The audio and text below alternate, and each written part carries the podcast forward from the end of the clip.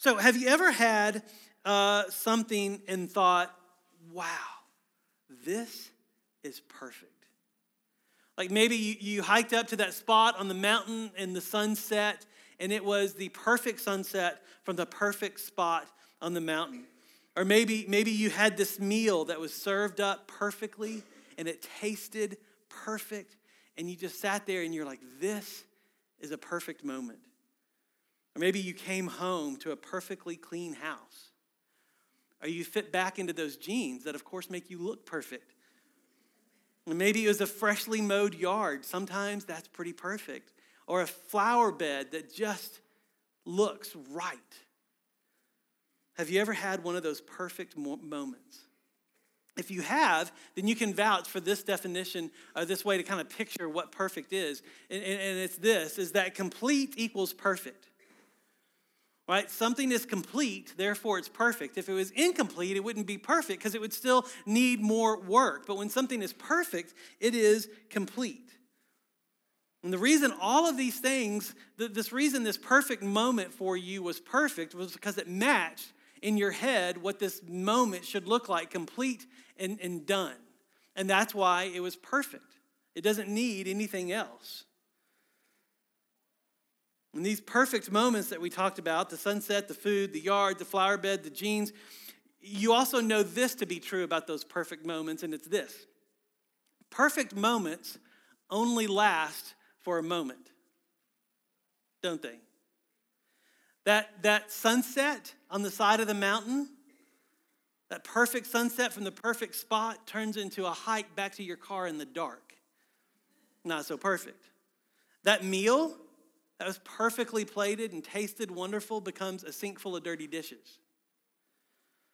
Right? That clean house is quickly transformed by a child wanting to play with Play Doh, or even worse, glitter.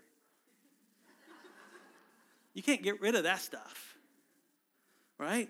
Those jeans that you fit perfectly into, we all know what happens to those jeans. They shrink. What was funny about that?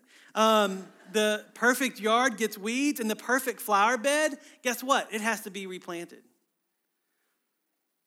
Right? Perfect moments only last for moments, and yet there's something in us that strives for that perfection in there. There's something in us that wants everything to be perfect. We want the perfect house. We want the perfect job. We want the perfect kids. We want the perfect marriage. We want the perfect Friday night. And why is this? Why do we strive for perfection? That's the question we're going to look at today. Why? What's in us that wants to create and strive for perfection? And what we're going to see today as we work through our text is this that Jesus is greater than my perfection. Now, here's how much of a perfectionist I am. Do you know how long I labored over what pronoun to use before perfection? It's a hard choice because if I say your perfection, what does that say about me? If I say our perfection, that's a little too distant. If I say my perfection, do you think I'm just talking about me? See, we all struggle with wanting to be right. And actually, I think our struggle is we all struggle with wanting to be seen as right, whether we are or not. That's what perfection is. We all struggle to be wanting to be seen as completely complete. And the question we're going to see today is why is that? And why does it not work? We're in a series called Greater Than, which is what the symbol is behind me. And as we work our way through Hebrews, what we're seeing is that Jesus is greater than. He's greater than all of our ups and downs. He's greater than all of our fears and doubts. He's greater than all of our failures. And He's even greater than all of our successes. And today, we're going to see that He, that he is greater than our perfection. We're going to be in Hebrews chapter 7. And we're going to do the whole chapter, so brace yourself. We're going to cover a lot of ground, and I'm not kidding when I say, I don't know if, if you were with me when I was praying, this passage is a very confusing passage. And I'm going to try and bring some clarity out of it, uh, but we'll see how that goes by the time we get to the end, all right? So it's Hebrews chapter 7. It's on page 844 if you're using the Bible that's in front of you. And if you don't have a Bible, please take that one with you because we'd love for you for it to be our gift to you. Or you can also download the Bible app, uh, go to events and click on Fellowship Asheville And we're right there, and the announcements are there, and all the passages are there that we're going to be looking at today. And, and as you're turning there, let me catch you up where we are because uh, at the end of chapter six, there was this little phrase that kind of reintroduced a guy to us named Melchizedek. And Melchizedek was, was introduced to us a little bit before that, a, a, a chapter ago. Um, but now the preacher, and, and remember, I use the word preacher. When I talk about preacher, I'm not talking about me. The book of Hebrews is a sermon. Much of the New Testament is letters from one person to another. And, and, and I believe, uh, as do other commentators, that, that the book of Hebrews is a little different. It's not a letter, it's a sermon that was preached. And what we don't know is, is who wrote that sermon or who preached that sermon, but we do know who the sermon was preached to. And it was preached to a church of people who are Jesus followers, but who grew up in a Hebrew home who grew up under the nation of Israel. That's why it's called Hebrews, because it's a sermon to Hebrews. And so when I say preacher, uh, that's me referring to the guy who preached this message. And, and, and what we also know is that because it was a sermon to a room full of Hebrews. This preacher takes certain liberties that they would understand things that oftentimes we don't understand. We don't connect those dots as easily because we didn't grow up in a Jewish home. Help uh, bring some clarity. And so this guy Melchizedek is one of those dots that I need to connect because he's a very mysterious person in the scriptures. He's mentioned twice in the Old Testament and once in the New Testament. In the Old Testament, you see him in the book of Genesis where uh, Abraham had just finished this battle and God gave him victory. And, and as he's leaving the battle, this guy named Melchizedek shows up. And Abraham sees the godliness in this guy. And as a response to what he sees in this guy, Melchizedek, he offers up 10% of the, of, of the spoils from the, the battle to, Abra, to, to Melchizedek as a tithe. And so he sees that this guy is a pretty powerful guy. And so, so we see him there. And then we don't see him again until the Psalms. And there's, there's a psalm about him, a song in the, in the book of Psalms, and he's mentioned there. And, and the place that he's mentioned there is where he moves into the New Testament because the preacher uses that verse over and over and over again. And he takes those, those two instances of Genesis and Psalm, Psalm 110, and puts them together, and we get this picture of who Melchizedek is. And so that's where he opens up this chapter 7. In this part of his message, he's going to talk about who Melchizedek is. And so look, look at verse 1. It says, For this Melchizedek, king of Salem and priest of the Most High Gods, that was his title, met Abraham returning from the slaughter of the kings and blessed him. And to him, Abraham apportioned a tenth of a part of everything. He is first, by translation of his name, king of righteousness, and then also the king of Salem, that is, the king of peace. He is without father or mother or genealogy, and having neither beginning of days nor end of life, but resembling the Son of God he continues a priest forever. See how great this man was to whom Abraham the patriarch gave a tenth of the spoils. so, this guy, this preacher is saying, this guy is a pretty perfect picture of what a priest looks like. He's so perfect that Abraham tithed to them. He's a king of peace and he's a king of righteousness. And this Melchizedek is a priest with one distinction, though. This priesthood that he's a priest of it lasts forever. Right? It says that his priesthood lasts forever. And, and, and, it's here that we see something in our formula about what perfect is, and it gives us a glimpse into for something to be perfect in the Bible, for something to be perfect for God, it has to have this, this additional ingredient other than just completeness. And it's this for something to be perfect in the Bible, it has to be complete and eternal, and it'll be perfect. Right? It has to be complete times eternal equals perfect. And what this preacher is going to do is he's going to keep talking about Melchizedek. And he's going to leave us with this question Is he perfect? And then he's going to introduce Aaron and the Levites. And I'll explain them in a minute. And he's going to say, Are they perfect? And then he's going to show us what perfection is. And if you look at verse 3, it says that Melchizedek resembles the Son. And, then that's a question that's out there. Is Melchizedek a real person or did he resemble the Son of God because he was the Son of God? Was this Jesus showing up on the scene early as this guy Melchizedek, being that he is the, the King of peace and King of righteousness? And, and the answer is he's mysterious and we don't know. right? There's people that say both things. And this preacher, though, is pulling him out because he wants us to see does this guy fit the formula for perfection? Is he complete? Is he eternal? And so now he's going to show us who isn't the symbol of perfection. Look at verse 5. And those descendants of Levi who received the priestly office have a commandment in the law to take tithes from people that is, from their brothers, though these also are descended from Abraham. So now he's going to introduce these Levites. And the Levites, so, so you had Abraham, uh, you had the 12 tribes of Abraham, and, and when they moved into the promised land, everybody got land to build their families and to build uh, their tribes with, except one tribe didn't for the nations. That was the tribe of Levi, because their tribe were to be the priests for the nations. So their homes were in the synagogue and in the temple. And so they didn't get land.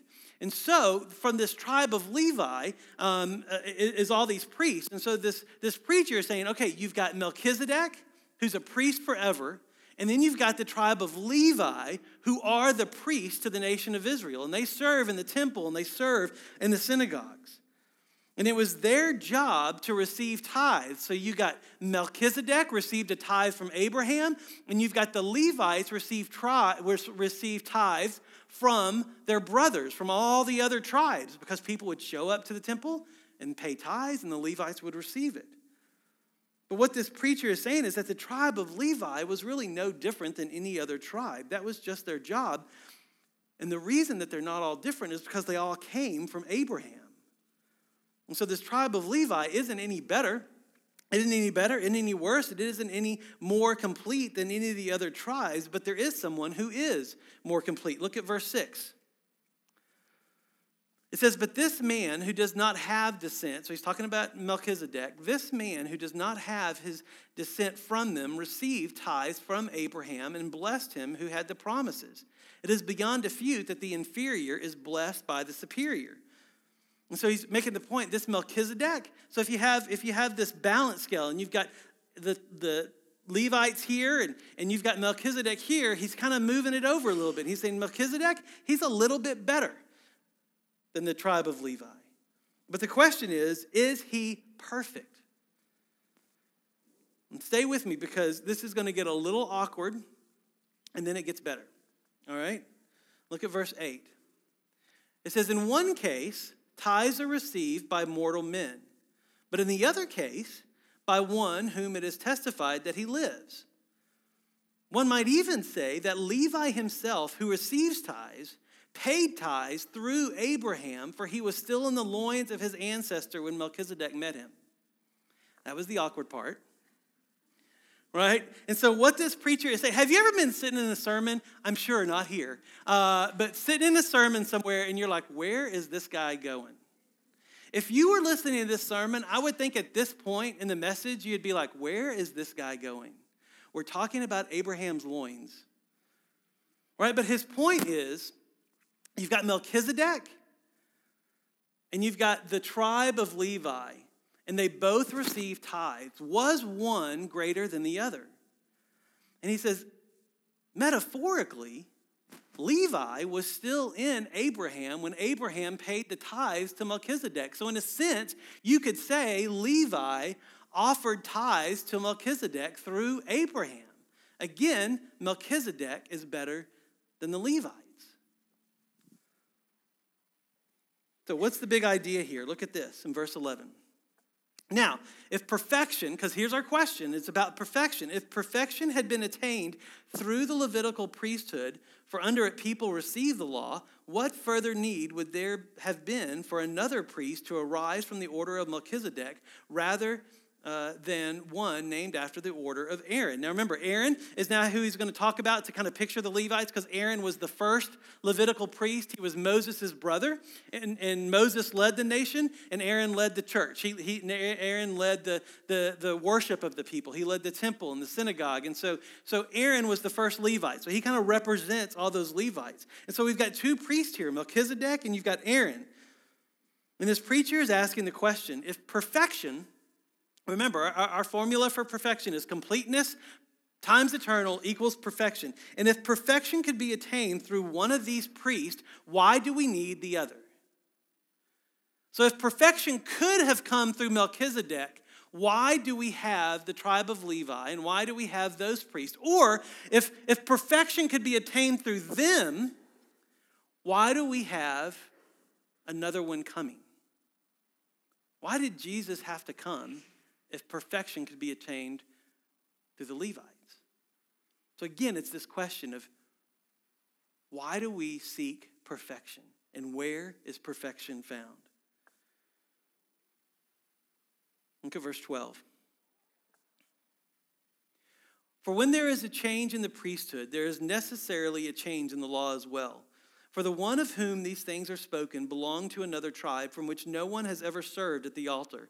For it is evident that our Lord was descended from Judah, and in connection with the tribe, Moses said nothing about priest. So now he's gonna, he's gonna add another piece to the puzzle. And he says, You've got Melchizedek and you've got Aaron, and then you've got someone who rose to the status of a priest who wasn't even from the tribe of Levi. He was from the tribe of Judah.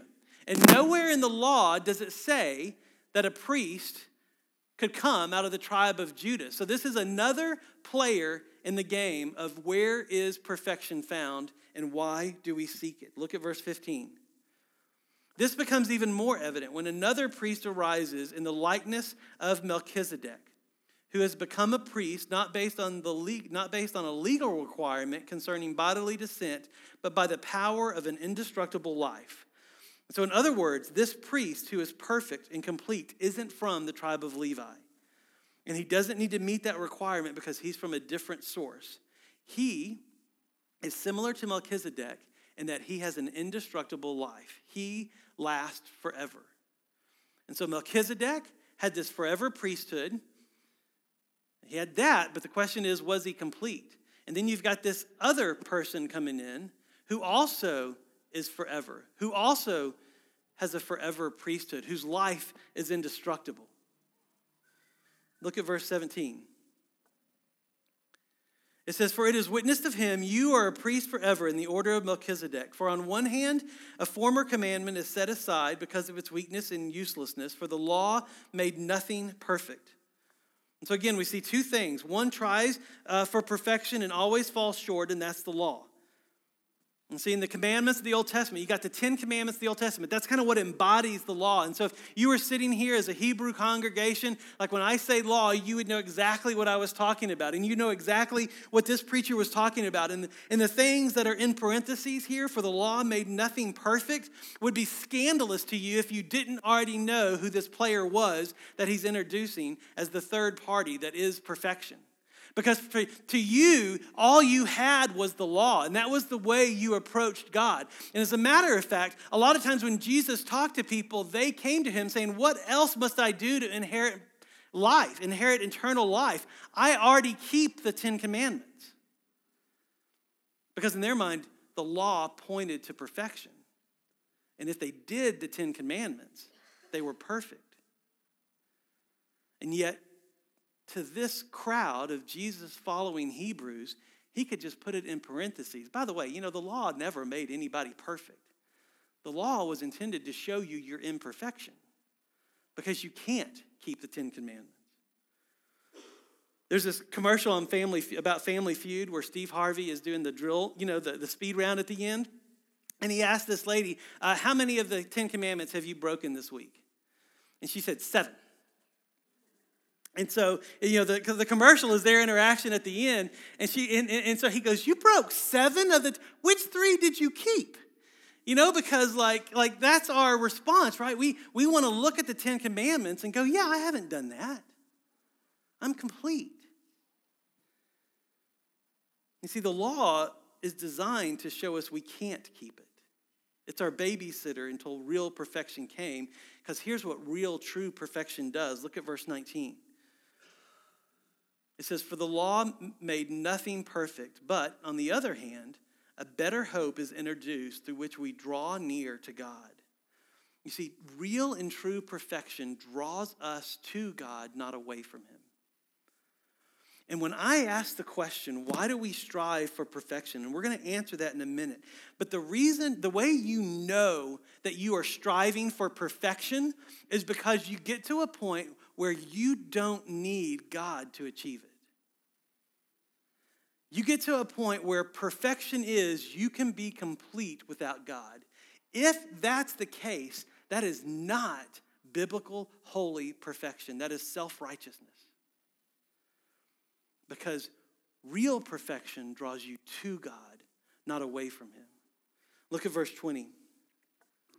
And it is not without an oath, for those who formerly became priests were made such without an oath. And this one was made a priest with an oath by the one who said to him, The Lord has sworn and will not change his mind. You are a priest forever. This makes Jesus the guarantor of a better covenant. covenant. And so now this preacher is saying who the next person is.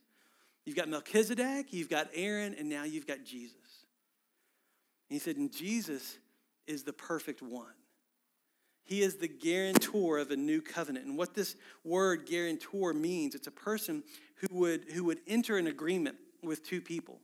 And so they, they, they, they establish this, this commitment, they establish this covenant, and then you've got somebody who would come in and they would put their name on that commitment and say, if either one of these people can't fulfill their obligation, I will step in and I will make it right.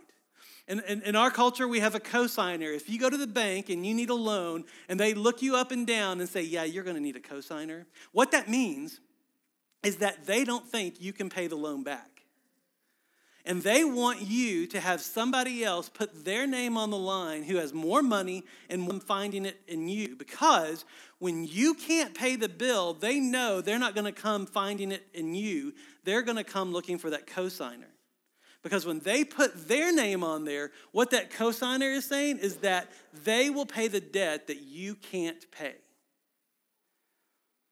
And what this preacher is saying is that Jesus has done that. There is a debt that we have that we have put on ourselves called sin and we can't pay it by being perfect and jesus is the one who has signed on the dotted line for us and he is the one who is paying the debt that we incurred with our sins he is the one that is making all things complete you see this preacher is saying melchizedek didn't become our cosigner jesus did and so when you've got melchizedek and you've got Aaron, you've got the tribe of Levi, they're still not perfect.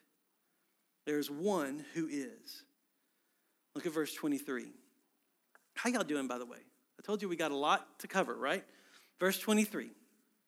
The former priests were many in number because they were prevented by death from continuing in office.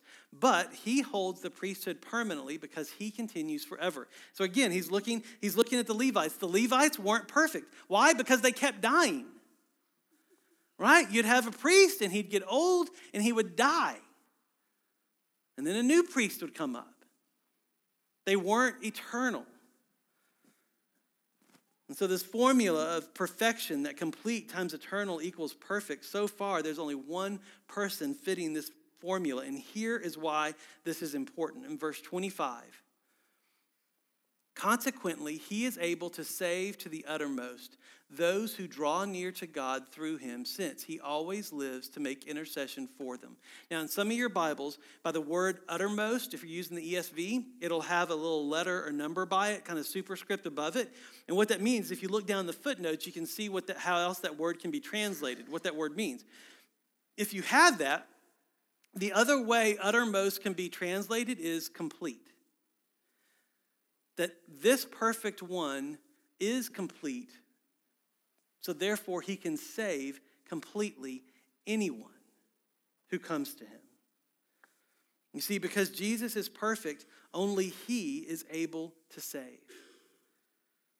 He is able to save completely all those who come to him. He is forever, he is complete, and so he is perfect. And so, a way to think about our formula is this that complete times eternal equals Jesus. Jesus is our perfect one.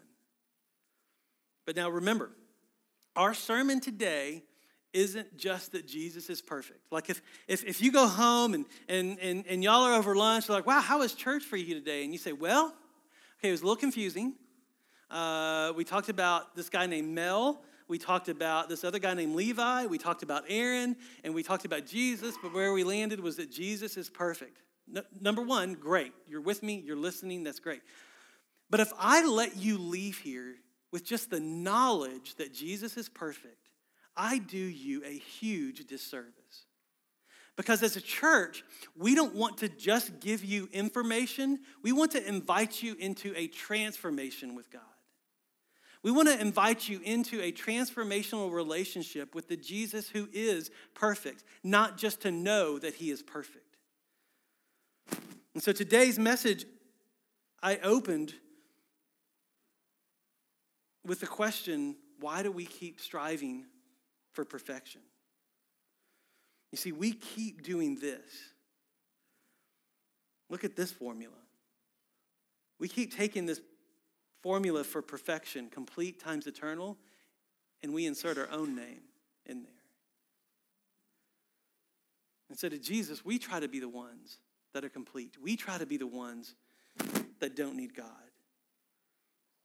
See, at the beginning of the message, I asked you a question why do we keep striving for perfection? The answer is simple because we think we can get it. That's why we keep striving for it. We think we can be complete without God. We keep trying to live as though we are complete without God. And when I say we, I mean me. I don't just mean you, I mean me.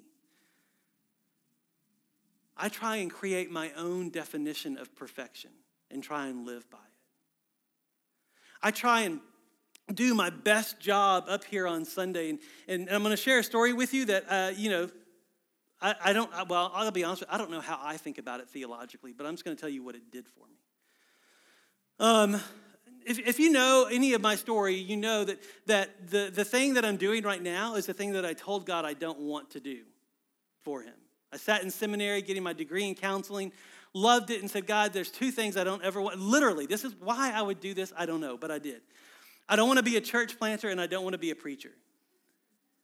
So in 2008, we planted Fellowship Asheville. And in 2012, I became the, the lead pastor and preacher here. Um, funny how God works, isn't it? But the reason I don't want to do that is because I don't like standing in front of y'all. I don't like preaching Hebrews chapter 7.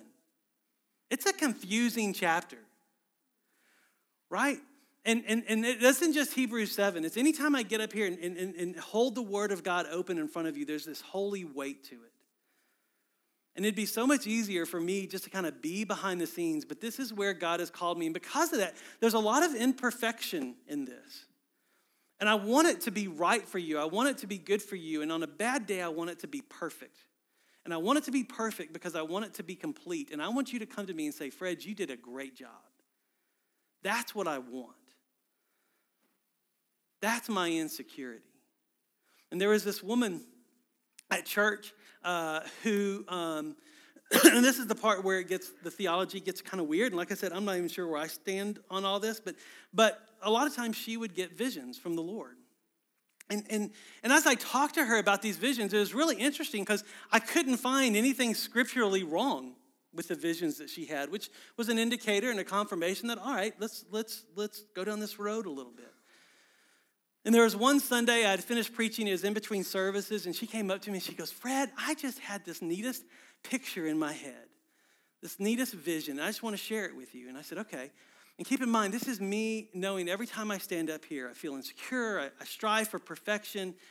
And she said, I looked over and Jesus was sitting in one of the chairs. And he was so excited to hear what you were going to say. And it was just this swelling. That, well, I'm tearing up about it, but it was this sweet moment of, I think Jesus judges me on what I say, but he's excited about me preaching the word of God. And a lot of times we take these attempts to God and, and, and we try and shine them up really good and we try and make them look perfect. And really, He just wants us to bring them to Him because He's excited when we do. And I share that with you because I want you to know as we talk about perfection and talk about Jesus being greater than my perfection, I actually think I chose the right pronoun. That he is greater than my perfection. He's greater than your perfection too, but he is greater than my perfection. And see, and here's our great hope in this passage that if Jesus is perfect, we don't have to be. See, Jesus is perfect, so I don't have to be. So, church, let's just agree that God went to a lot of effort to give us Jesus. He went to a lot of effort to show us how Jesus was better than Melchizedek, he's better than the Levites, that he is the perfect one. And we are best suited when we let Jesus be the perfect one. So, if you're new to church, here's what this means to have a relationship with God, you don't have to impress him, nor do you have to hide from him. That because of Jesus, you really can come to him just as you are. Because of Jesus, he sees you as perfect. And it means that when you come to Jesus and you receive the, the forgiveness of God that's available, the pressure is off. Because here's what that forgiveness is because Jesus is perfect, and, and perfect means complete and eternal, it also means that the forgiveness that he provides is complete and eternal. There's nothing more to be added to it, and it never stops. That's our forgiveness in Jesus. And so, if that's you and that sounds like something that you want, all you have to do is say yes to Jesus right now. That he is the Savior you need. And if you want, you can fill out a Connect card and check the box that says interested in knowing more about a personal relationship with Jesus, and me or one of the other folks on staff will follow up with you. And, and we would love to, to, to start what that journey looks like for you and talk about what that journey looks like for you. And for those of us who have already said yes to Jesus, let's keep look at this. In verse 26, it says, For it was indeed fitting that we should have such a high priest, holy and innocent, unstained, separated from sinners, and exalted above the heavens. He has no need, like those high priests, to offer sacrifices daily, first for his own sins and then for those of the people, since he did this once for all when he offered up himself.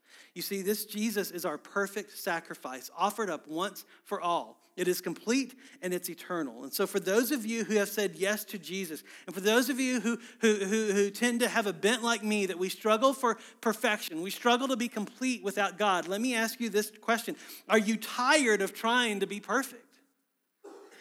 Because that's what it feels like. It is exhausting to try and be complete without God. Mm, when Jesus is your perfection, the pressure is off. And there is a rest available for you deep in your soul.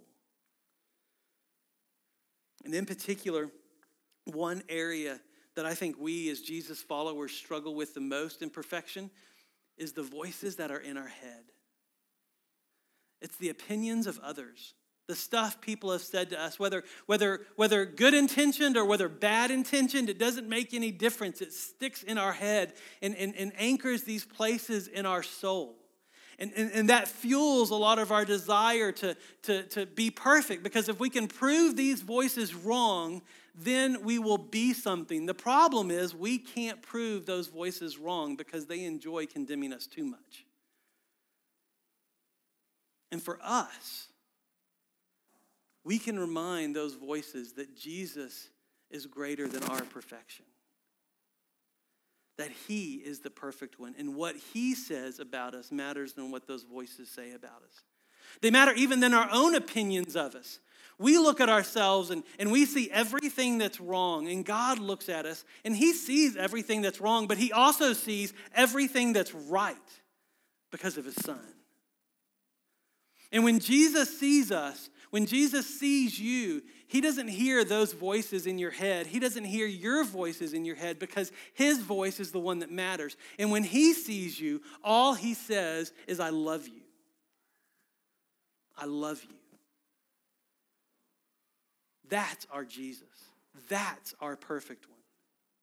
No strings attached, no perfection needed because he has already provided it. Look at verse 28. For the law appoints men in their weakness, as high priest, but the word uh, but the word of the oath, which came later than the law, appoints a son who has been made perfect forever. So not only is he a priest, he is the son. And he is forever. He is complete and he is eternal. Jesus is greater than my perfection. One of my favorite movies is Rudy. Um, I don't know why. I'm not a big football person, but I love Rudy. I love the movie of Rudy. And there's a scene where, where Rudy's life ambition has been to play football for Notre Dame. And uh, the problem is, he's, he's not a very good football player, nor is he a very good student to get into Notre Dame.